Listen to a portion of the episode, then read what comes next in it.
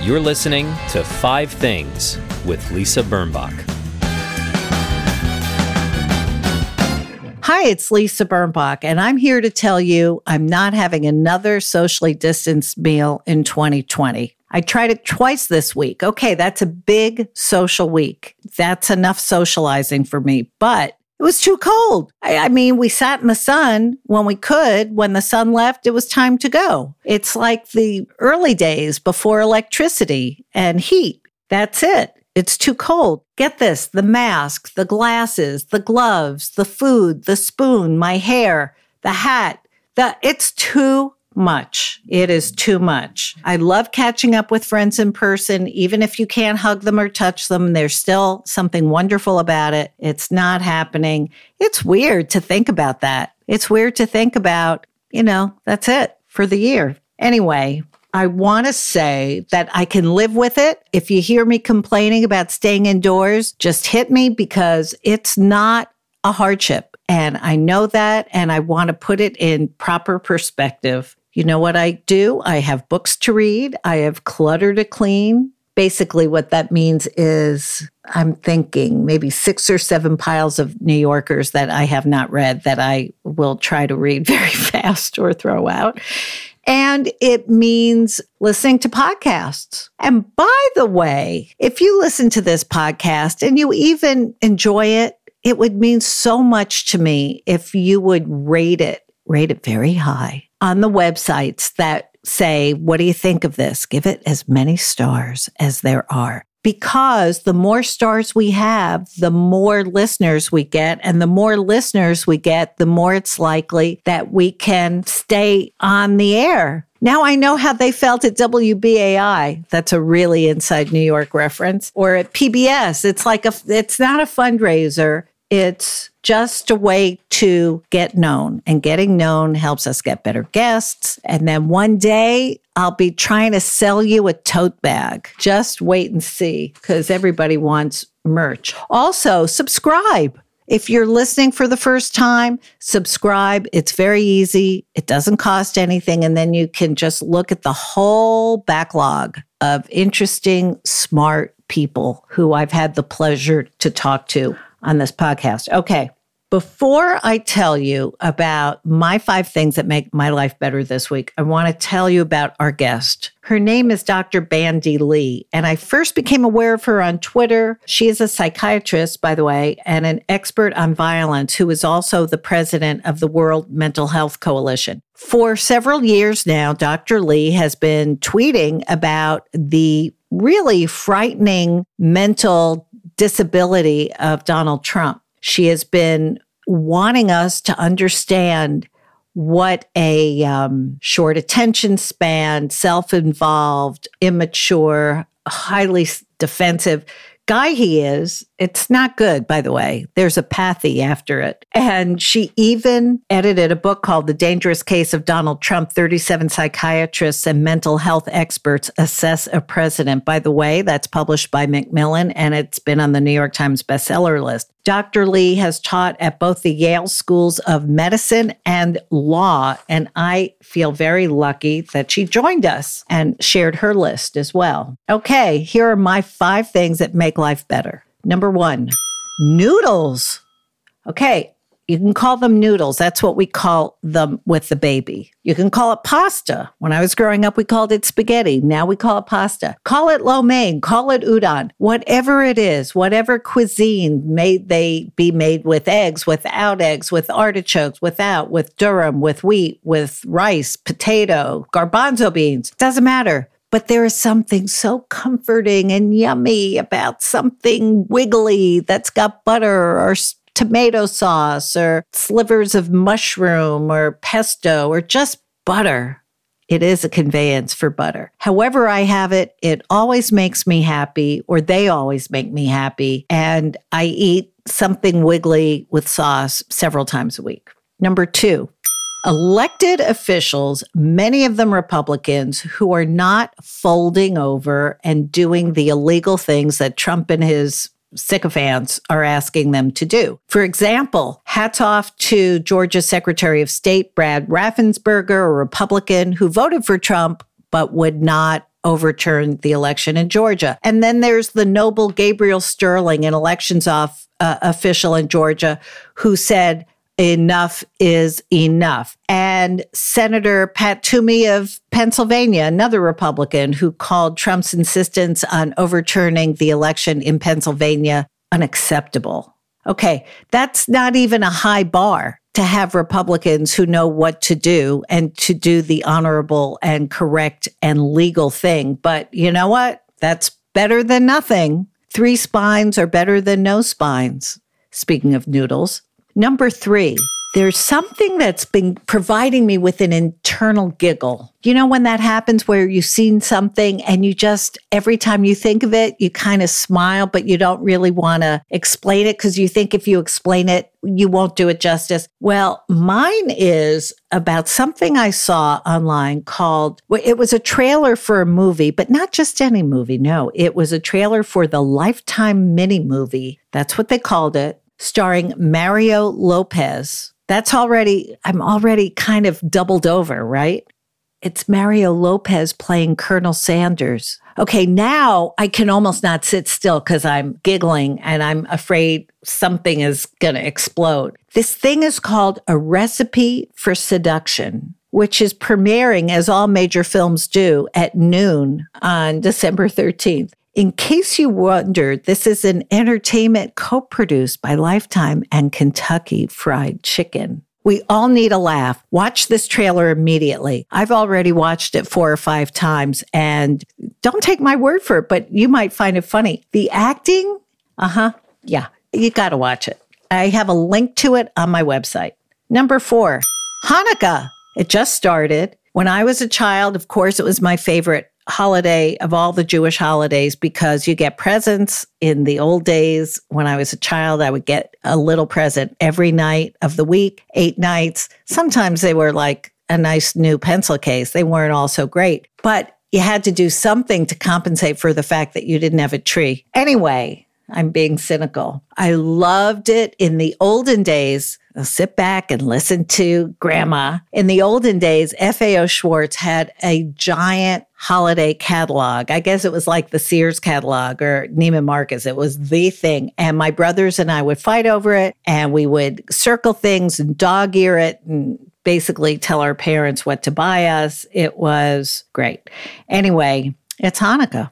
And I had to send my presents to my exhibits, but still, you know, they have to call me to thank me. And number five, Elizabeth W. is a company that makes fantastic, beautiful smelling hand sanitizer spray. And my friend Marcia told me about it. It's a small company based in Northern California. They make about I don't know, a dozen different scents, everything from watermelon to cucumber to lavender. My favorite is orange clove. I have bought so much of it. I give it away. I lose it, I use it, that the owners of the company sent me an email and said, It's so nice to keep getting orders from you. Who are you and how did you find out about us? Well, it turns out that Elizabeth W. products are available in a lot of big stores. You may have seen them. I love them. And I'm not a paid pusher of Elizabeth W. But since I'm in touch with the owner, he said that listeners to this podcast can get a 20% discount. You will see all the details on my website at lisabirnbach.com.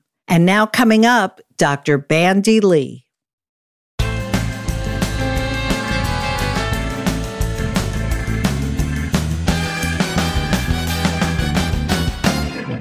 You've probably seen Dr. Bandy Lee on TV. She's been called on a lot to talk about the mental health of Donald Trump, which in the case of you know, we all bandy about, no, no pun intended, the uh, term narcissist or sociopath or or psychopath, but most of us don't really know technically what we are saying or what we're accusing this guy of being. But Dr. Lee, you know exactly what those words mean, and you know exactly why they pertain to Donald Trump. Yes. Uh, thank you, first of all, Lisa, for having me. Oh, yes. Thank uh, you for coming. Oh, yes, of course. For most of my career, I've been an academic and uh, clinician. I've, of course, consulted with local and uh, international governments on violence prevention programs, but usually in private. So I never really thought to speak up in public as I have done the last four years now. But Never before had there been a president who so concerned me for the psychological signs that he showed. And I was concerned precisely for the reasons you've stated, uh, signs of pathological narcissism and sociopathy and additional many other signs, but most of all because of his dangerousness and violence proneness, which I was most concerned about as a violence expert. But also, when we are concerned about a public figure like this, it's more about their influence on the public. So it's a public health issue, not so much about diagnosing the individual. So, uh, so our concerns were in that direction, the societal effects he would have. Well, people have noted since the beginning of his administration, if you could call it that, that he has enabled all the worst aspects of our society hating, violence, cheating.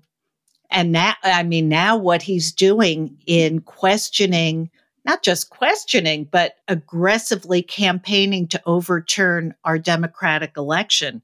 The nastiness that he has unearthed or enabled, is that part of his illness? And does that mean that America has an illness? Well, that's a heavy question.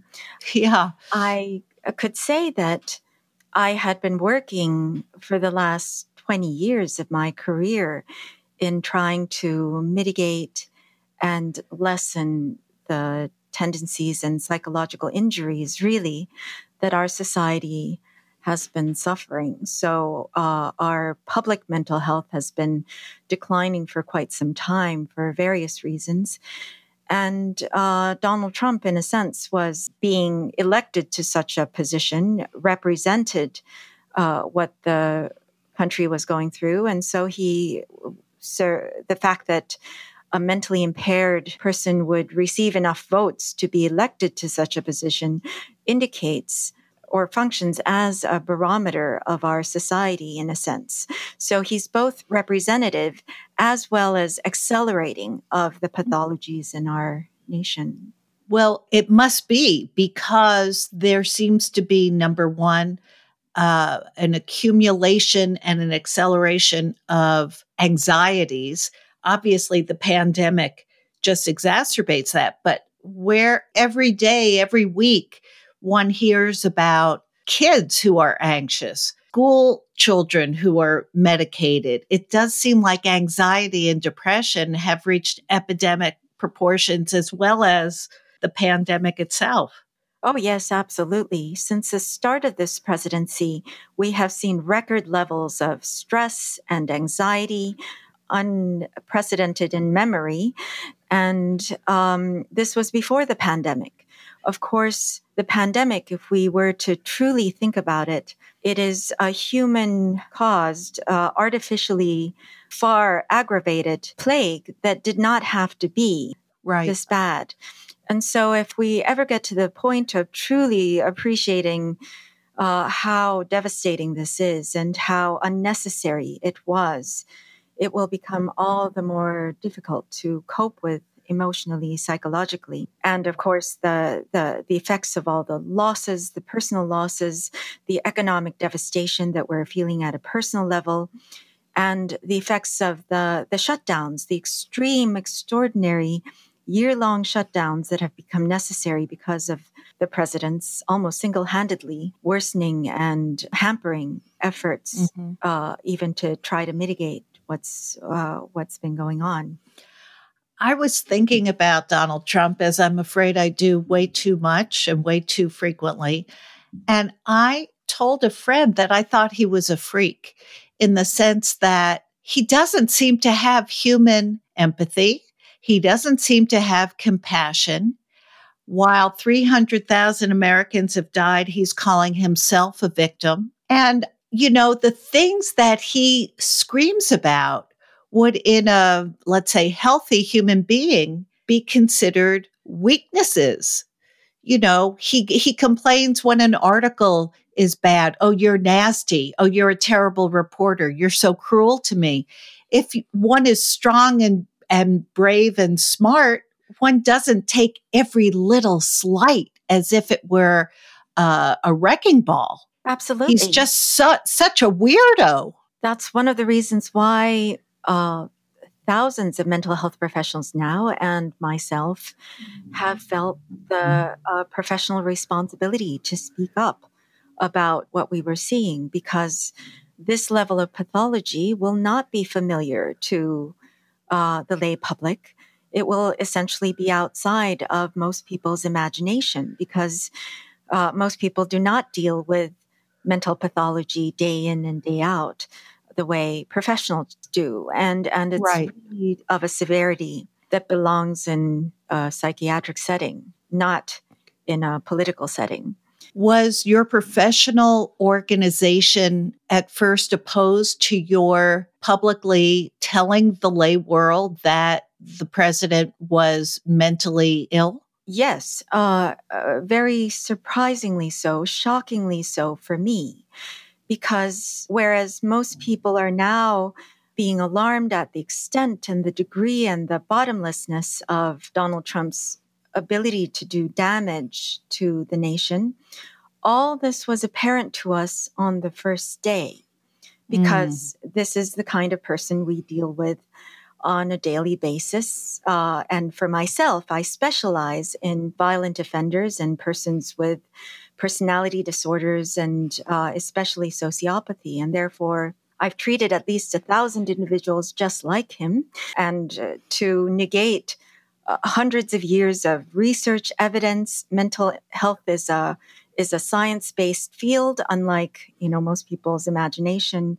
Uh, hmm. people who uh, think it's a sub- subjective field or a nebulous field, it is not. Despite decades of awareness campaigns of just how serious mental health problems are, just as much as physical health problems and uh, psychiatric diagnoses are just as reliable uh, in fact, they're the most reliable among medical diagnoses. And for a psychiatric association to come out and say that mental health professionals have nothing to offer the public and that we were being unethical and that the media should not cover us and in fact, talking with the media, get, in, enlisting the New York Times, they've truly gone to alarming, aggressive extents to silence us.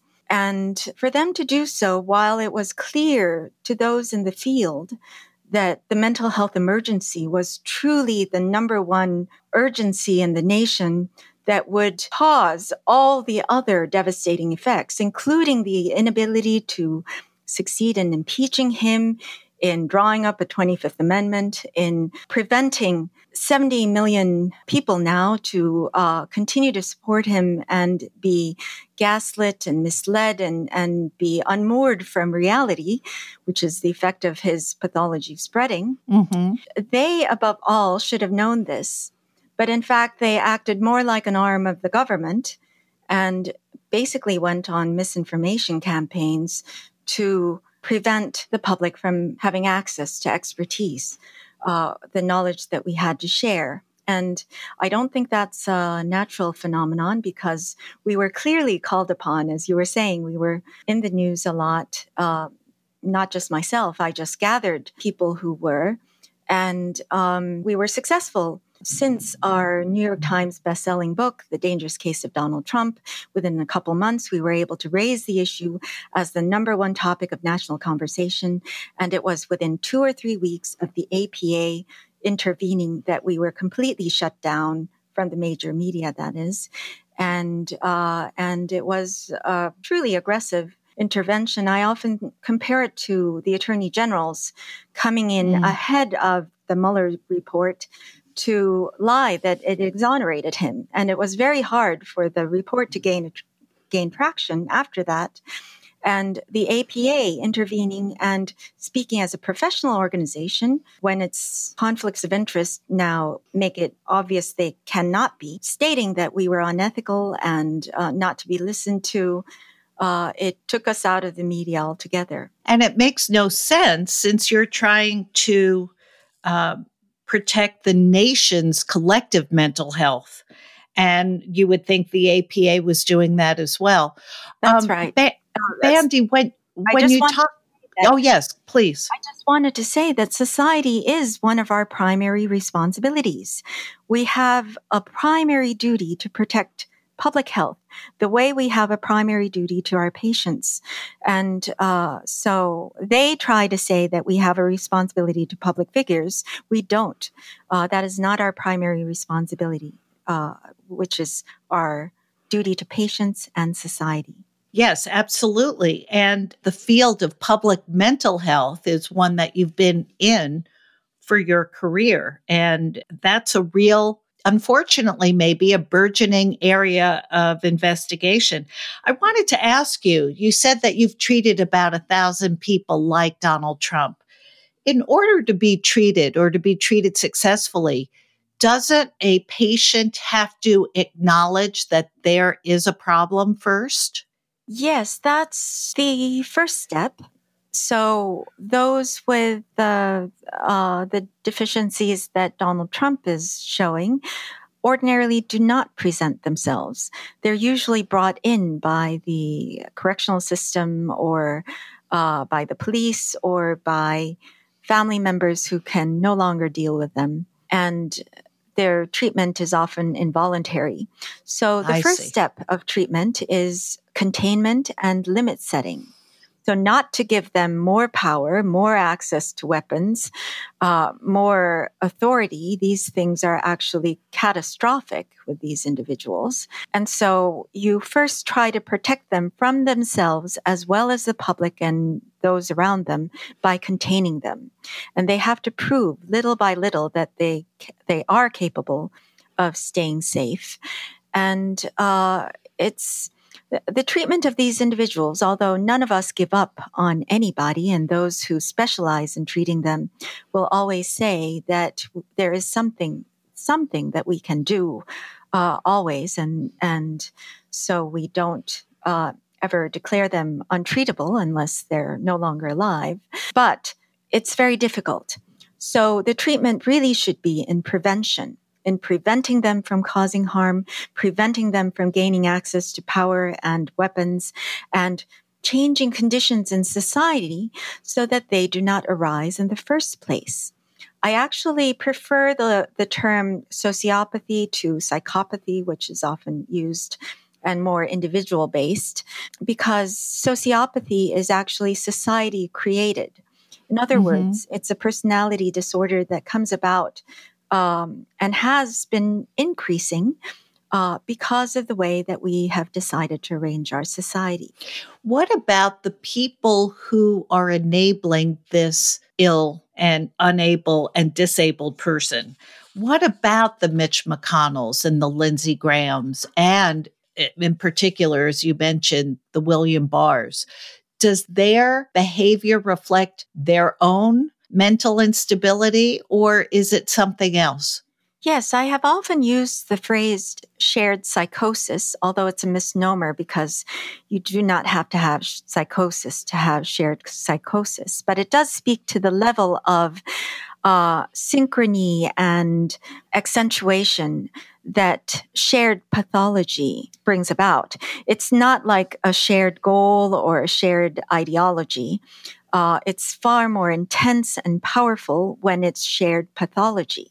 So Donald Trump may not have caused these pathologies in these individuals, but he has certainly uh, emboldened them, strengthened them, and brought out their symptoms uh, in ways that not having such a uh, a, a, similarly impaired president would have done. So they uh, probably had shared pathologies to begin with, uh, predisposing psychologies that would have made them so, even if they were not before. But also, there's mm. transmission of symptoms. If you have someone who is severely impaired and goes untreated in an influential position, his symptoms actually get uh, spread to healthy individuals and get wow. spread among the population. Uh, this has been well documented in intimate settings. Uh, it's uh, and the older term is folie à deux, um, madness in two. Folie à deux, trois, quatre could be uh, folie à groupe in a group, uh, folie à uh-huh. famille in a family, or folie à million has been described for when it occurs in nations. Um, so much more than the ordinary social psychology and group psychology we see when there's actual pathology, it spreads rapidly like a viral pandemic. And wow, uh, that's the part that I've tried to highlight because in our individualized culture, we often overlook those influences, but they are powerful when they are. Wowie, wowie. Dr. Bandy Lee, this is extraordinary stuff. You know, it's one thing to think it, but I'm not trained as you are, and I'm not a scholar as you are. And to hear you say it, it just it's it's chilling. Um, you have a new article published this week in the dcreport.org why biden needs to throw the book at trump which you've written with a colleague james merikangas and you begin with the fact that america needs to heal and we need to move forward. But yet, and I have to say, reading your article, you convinced me 100% that Biden needs to prosecute Donald Trump. Yes, I have said so because that is the proper treatment procedure for these pathological personalities. Um, that is why I've often said that when you have a condition that is this severe, you need professionals. Um, if someone were having a heart attack, you would not say, uh, I will treat the person instead because it's a politician, or you would not recruit a politician to treat the person because it happens to be the president. When it's right. a medical problem, you have to bring in the appropriate specialist. So, as a mental health professional, I do not intrude myself in every situation, but when the situation calls for it, uh, I do say so. And this is a situation where it calls for it it. So I have noted that this is a circumstance where the ordinary approaches of um, conciliatory gestures, uh, wishing to reach across the aisle and to uh, bypass the law in order to prioritize national unity. These kinds of approaches are nice and good, but do not apply in this situation because these personalities, as we have seen with Donald Trump and his cronies already, that they actually uh, use uh, others' um, concessions and allowances to expand their subculture of violence and abuse that actually worsen the the others' right. relationships with them and and do not allow for conciliation to occur. So and and if there's no sort of punishment meted out, then the wannabe Donald Trumps who are growing and using him as a role model can um, sort of rise unimpeded. That is right. I would they think, yeah. they see it, they take it as a license to further their transgressions, and um, they see you as weak and unworthy of their uh, relating with you. And so, clear boundaries and limit setting, which prosecution serves to do, actually gains their respect and allows for a better outcome. The idea that Donald Trump is fomenting a civil war in order to protect himself when we know all he wants is not to help the country in a second term. He's never, ever uh, explained any vision, as it were, for a second term. It's all about staying out of jail or staying out of trouble. That's right. His realm of thinking and focus is entirely of a different paradigm than what we would think of. Right. So the 70 million people who are still Team Trump, they will be outraged by his punishment, but they will also be outraged if he's not punished. Well, we have to do this uh, against their protests because currently they are not a well informed, self interested uh, actors who are uh, acting in healthy, life affirming ways. In fact, they are severely controlled and conditioned in ways that are damaging themselves. They are, in fact, doing this against their interest uh, right. uh, and against their livelihoods and even their lives. Uh, look at the rally he held in Georgia over the weekend, where they're tightly packed, unmasked, and uh, chanting uh, four more years. Four more years. Do you think that there is a piece of Donald Trump that wants his people, his followers, to be dead? Uh, I think that's actually a very perceptive statement because uh, most people would not go there, would not go as far, but that would actually be accurate for his psychology. Gee whiz. You had mentioned before that he's lacking of human characteristics such as empathy, and I have often tried to underscore this because they thrive on other people's assumption that people are like other human beings, that they would have these characteristics, but he is, uh, in fact, of of a disposition where he um, he does not, and and he certainly has a lot of envy for other people.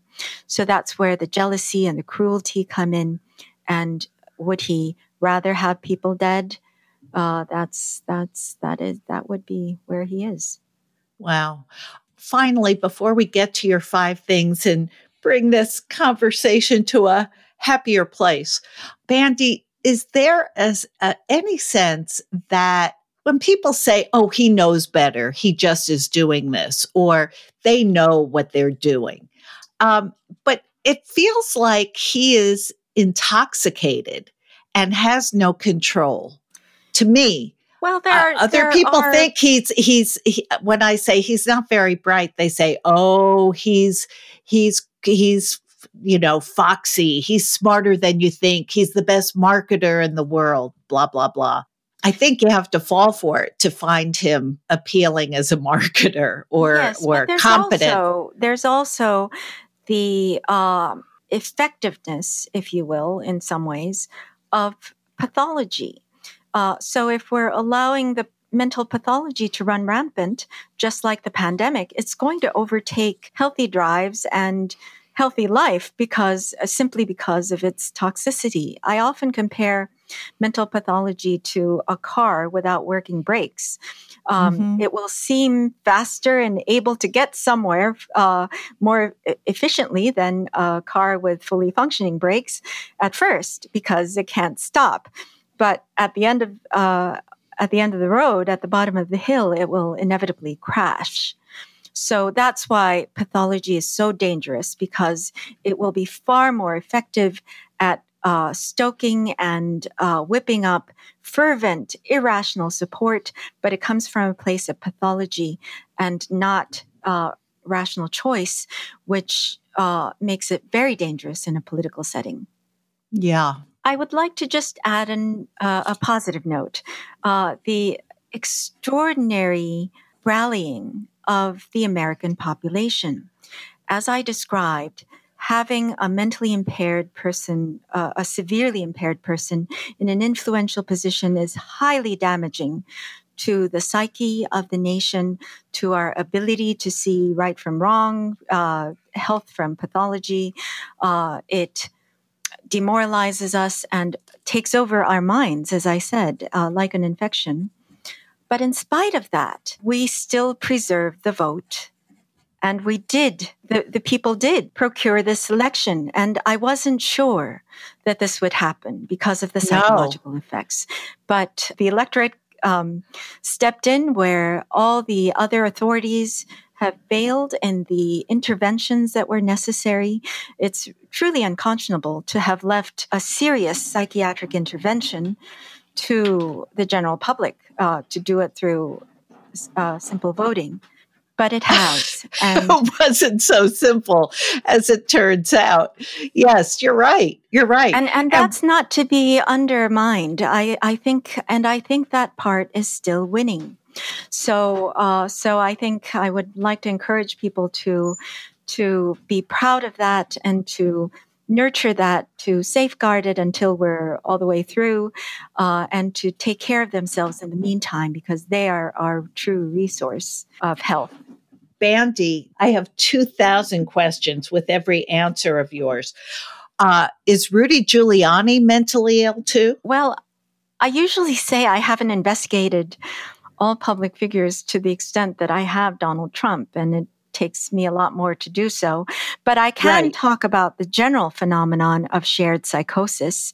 Uh, of many individuals have been remarked by their peers and those who know them well that they're not the person they knew the person to be. They may have had predispositions to start. That is why they were vulnerable, but they're certainly not who they expected they would be with this presidency. And that those are examples of shared psychosis where right. uh, the transmission of a symptom uh, of symptoms of the primary individual induces the secondary individual to appear as if they have the same disorder as the primary individual and the good news is that a lot of this will also dissipate when the influence of Donald Trump is gone. That doesn't mean the delusions will fix themselves. Past delusions may not be uh, correctable, but but the emotional force and pressures that have made people look uh, basically crazy will uh, will diminish to a great degree. I mean, there are lots of other things that also need to be done, but that would be the first step. Wow, very very good. Okay, to whip us up into a wonderful mood, your list of five things that make life better for you is wonderful. I've been I've been listening to the music that you love prior to doing this interview. Um, your list is terrific. Um, I will I will say the number and then you can say who and what it is. This is your list of five things that make life better for you, Dr. Bandy Lee. Number one, you told me Rembrandts. Yes, I was a little shy that I couldn't make a list a little more wittier or lighthearted. Oh, it doesn't it doesn't need to be lighthearted. It needs to be just true. Yes, that is the truth. I find refuge in Rembrandts. And there is a gallery in the Metropolitan Museum where I simply have lived since my teenage years, and that's the Rembrandt Room. It has a self portrait of him Aristotle with a bust of Homer. Of Homer. And uh-huh. a portrait of Hendrickje Stoffels, his lover. And they they to me exemplify uh, humanity and and also uh, I have to mention my trip to the Hermitage uh, in St. Petersburg. Um, wow, the return of uh, the prodigal son. So I remember that painting through these other paintings and just the humanity in his paintings, the, the fully lived life, uh, a life full of compassion and fellow feeling with other human beings, and the ups and downs of life that are described in these paintings uh, allow me to to live the rest of life Oh, Bandy, that's beautiful. Oh, thank you. Did you study art history in college? I'm a painter. I ah. So I spent days sketching in that Rembrandt room as well as copied a number of his paintings and other people have said, you know, you should switch the paintings. So I guess for that to be suggested, they must have resembled them. Wow. Yes, his faces really are lives lived. So beautiful. Mm. Uh, next, your number two was Bach's Chaconne. Yes. So that would be the musical version of Rembrandt. uh-huh. um, I, I actually paint in abstract and paint after music. Uh, and his partita number two for solo violin, which where the where contains the chaconne, is one of my favorites. And that is an expression of life's ups and downs as well. Uh, he, it is thought that the timing of his composition makes it about the wife that he lost. He lost his first wife when he was on a musical tour. And when he came home, he found that she was gone. And he was quite melancholy for a while. And that's when he composed the Chaconne, which is very deeply feeling, and you can feel his love for his wife. Yes, it's very, very beautiful. Um, number three, meditation. Yes. So, uh, despite my public appearances and uh, lack of hesitation in speaking about all manners of the president's mental health and um, my leading a large organization of mental health professionals. I'm I, I'm actually more of a solitary and contemplative disposition. So I spend a lot of time meditating. And for me, it's very nourishing because it allows me to have a nonverbal connection to all things, all living things, eternal things. And uh, it's my way of escaping. I've worked a career wor- uh, a career of working in prisons, treating violent offenders, and doing a lot of work in brutal places such as the inner city. Uh, mm-hmm. Uh, this has been the counterpart that has allowed me to keep myself grounded. My goodness. Do you have a regular schedule for your practice or does it, or are you able to go to that meditative place whenever you like? Yes, actually, I am an oblate uh, to a monastery, which means ah. that I do practice in lay life and in worldly life what they do in the monastery. So I have my prayer hours. And I know that you also are a graduate of divinity school. Yes, that's right. Uh, that seems like such a beautiful combination, actually. It has uh, helped me. it has helped me personally more than I imagined. At the time, I was thinking I would complement my medical education of the body and mind with uh, study of the soul.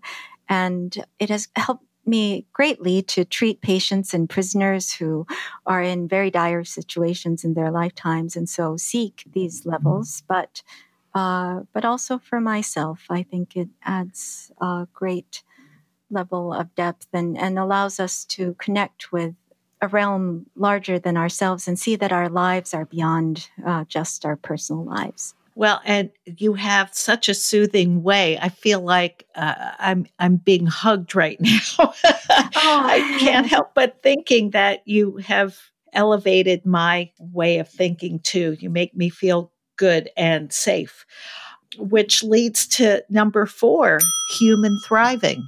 Yes, I am in the healing business because human health and human thriving are so beautiful to me. Uh, the human potential and nurturing it and uh, helping each individual or society attain these things is for me such a worthwhile goal and gift in my life. I get this also from my mother and my grandfather, who were also healers. And they were also healers of society. They were highly socially conscious. And this is what I take after them and have taken after them even more uh, when the urgency of the Trump presidency came about. Also, we see how justice can play a role in uh, nurturing yes. human beings. And uh, what we're seeing is what we have seen accentuated with this presidency is the psychological injury that has happened from the socioeconomic inequities and unjust arrangements in society. But that also points to just how much justice can do to our psychological well-being and spiritual mm-hmm. well-being. And so uh, that's all a part of it. And I would also add that uh, the camaraderie that I've had in these endeavors uh, have been also uh, incredibly nurturing and valuable to me. The wonderful people I have met along the way of uh, our efforts, um, uh, which have sometimes uh, seemed lonely, but but in the background there have been many supports. I'd also like to mention Dr. Jerrold Post, former CIA profiler who uh, is a prominent person who put his name on the line and has contributed to our efforts at a sacrifice to to himself. And he has passed away recently. Uh, and I wrote a oh. tribute to him. But just many of these people in the backgrounds. Yes, it's not just you, and it's not just the other doctors you've um, you've elicited to do your work. That is that is for sure. But yes, and also you know so well, it's just person by person, aha moment by aha moment, patient by patient. And members of the public as well. Yes, uh, yes. The public has just been wonderful in their uh, support of us, their hunger for knowledge, uh, the constant messages they send through our website. Our website is dangerouscase.org, and they have said all the way through, you know, where are the psychiatrists? Where are the psychologists? That's, and that's and right. have been uh, so uh, involved and interested, and such a great audience as well as um, implementers of of the things that we have said and and tried to share. And so I um, I have enormous gratitude to the average American uh, person who has acted in their own ways to improve our nation and, and truly are the heroes of this whole uh, endeavor. It will be an amazing thing to reflect on in 10 years when Yes. or some point when we can. Um, and your number five is learning to cook with your niece. Yes, that's right. My eight year old niece is turning me around in ways that I never thought would ever happen in my lifetime because uh, she often makes fun of me because she says she knows of another person who uh, whose only uh, knowledge of cooking is to do scrambled eggs, and that is uh-huh. Eleanor Roosevelt. I didn't know that anecdote, but but uh, it's true that I uh, am a total klutz in the kitchen, and uh, most people have usually said before holidays and stuff, you know, getting out of the way is helping, and Uh-huh, right? but my eight-year-old niece has uh, taken up cooking as a hobby and is actually very talented in it, and so now I am her sous chef. Oh, that's wonderful. That's that's wonderful. I guess that's that's one positive that's come out of this uh, shutdown is that we're all sort of having to cook much more than we ever thought we would be doing. Yes. Bandy Lee, it's been a true privilege talking to you and hearing about your work. And I really want to thank you for not only giving me the time, but for American changing work that you have done yourself in the last four years. It's been so meaningful and so important. Thank you so much. And thank you for this opportunity and for all the good work that you are doing. Hmm, well, thank you for that.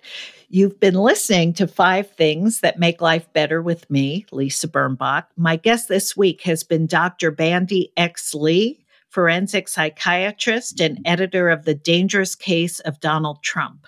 You can follow Bandy on Twitter at BandyXLee1 or her website at bandylee.com. If you've enjoyed this podcast, please subscribe and rate review us on Apple Podcast or wherever you listen because each positive review brings new listeners to our show. My blog is at lisabirnbach.com where you'll find links and photos to all the things we discussed. This podcast is produced in New York City by thefieldtv.com. My engineer is Kevin Watkins. My team Espresso, Rucci, Michael Port, Boko Haft, and Sam Haft. Until next week, please wear a mask and act natural. Bye bye. That was Five Things with Lisa Birnbach. New episodes every Friday, if she remembers.